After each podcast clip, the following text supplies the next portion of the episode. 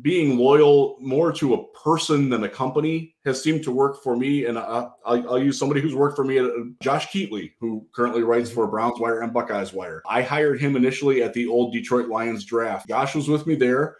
Uh, I hired him at Browns Wire. I've gotten him gigs elsewhere um, because because he's reliable on his content. I know what he's going to do. He understands how to write for what I need and and can quickly alter if it's something that I you know if he's writing for somewhere else. Um, so so my loyalty to him comes from his loyalty to me. And uh, if I go somewhere else and I have a chance to hire him, you better believe I'm going to do that. Um, so so finding people that you work well with is probably more important than finding the company because the people are going to move companies. Um, mm-hmm look, I've been I've been in a lot of different places.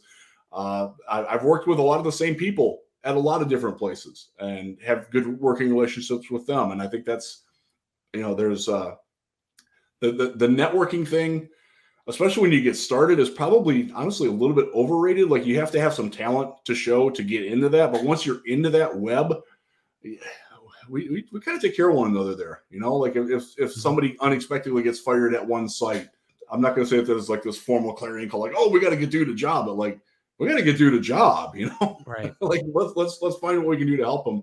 Um, and it's weird because at the same time, it's competitive. Like, I'm competing against some of these people for the same jobs at some point. I'm sure we've all interviewed for jobs like the same position, but it's not.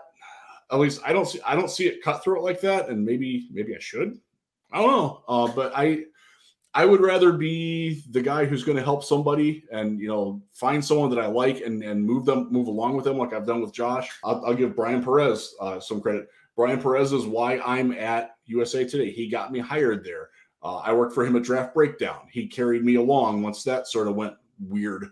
Um, and, and I, am greatly appreciative for that. We're still friends. I still talk to him. Um, he he does primarily just bear stuff now, uh, and he has a side gig, like well, that is his side gig. He's a lawyer in, in real life, mm-hmm. so uh, you know, fi- finding finding those connections, uh, finding somebody you click with is probably the most important thing. It doesn't really matter where it's at.